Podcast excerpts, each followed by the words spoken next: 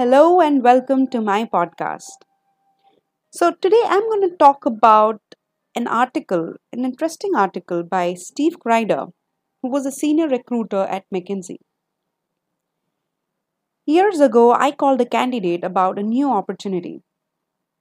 Now, it was a big step up from his current role, and he had all the right skills, qualifications, and experience. Sorry, but I'm not interested, he politely said. I pressed him on it until he said something that really confused me. He told me that he had already made it to the top. Now, I was quite familiar with his current company, his current role, and I looked at the resume again. And then I looked at his resume again. He wasn't anywhere near the top.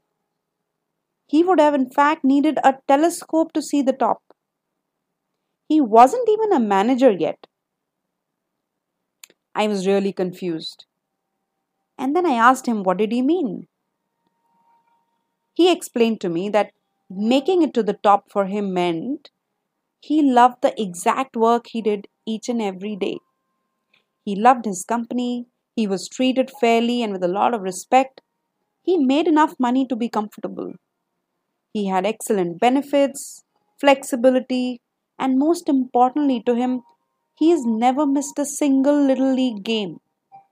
Dance recital, parent teacher conference, anniversary, birthday, or any other important family event.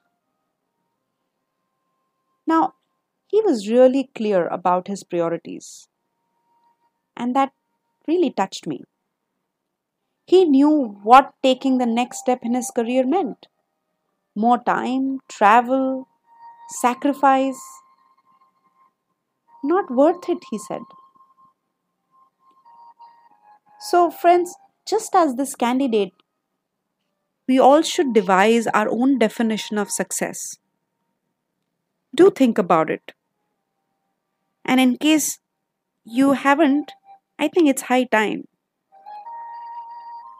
in case you find you are only pursuing the dreams of others or trends and expectations set by others. Think what is important to me? How would I like to define success? Your definition of making it to the top doesn't have to be society's or anyone else's definition. It can be and should be your own. Thank you so much for listening. Until next time, this is Chinmay, your career coach, signing off.